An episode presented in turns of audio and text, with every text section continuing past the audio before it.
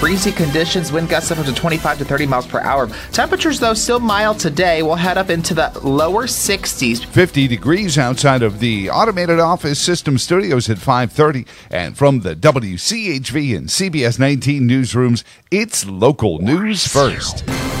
At Monday night's Charlottesville City Council meeting, councilors were presented with interim city manager Michael Rogers' proposed budget, and they re-precinct, adding Jackson Via Elementary School and Charlottesville High School as new polling places, as voter registration in the past 15 years has increased dramatically, presenting logistics problems at current polling places.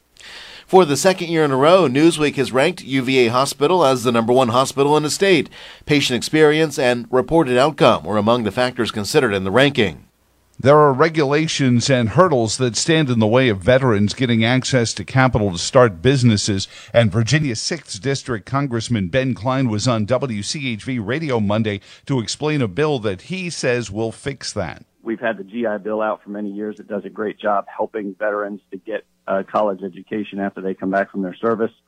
Uh, but college is not for everybody, and many of the veterans who come back don't want to go to college. They want to start a business. Maybe they saw something or or saw an idea while they were overseas or in service and, and thought, well, I want to do that.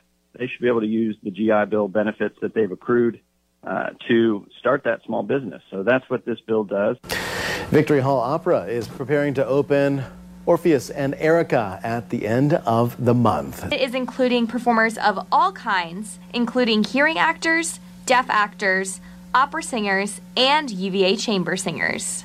Yeah, well, as you can imagine, it's a very complex process. Along with sign language interpreters and the cast learning ASL, we're trying to create a piece of theater that will speak to deaf and hearing audiences alike in different ways.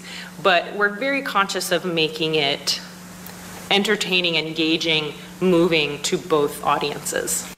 From the CBS 19 newsroom, I'm Bo Sykes. And here at the Automated Office System Studios, 49 degrees with the Bloomberg Money Minute, Fox News, and your CBS 19 Weather Authority forecast coming up next on Central Virginia's home of Virginia Tech basketball. The ACC tournament tips off for the Hokies tonight, 6:30 as they take on Notre Dame. Brought to you by the Doghouse and RL Beyer Construction on WCHV. This is your CBS 19 Weather 30 forecast for our Tuesday. Temperatures will make our way into the lower 60s, so not much of a change. However, we'll be breezy. We're going to start to see wind gusts out of the north, upwards of 25, 30 miles per hour, very possible. So that's one big change that we're going to see today, but we are going to remain dry. We'll remain dry tonight. We're going to keep those breezy conditions around as drop down into the middle 30s.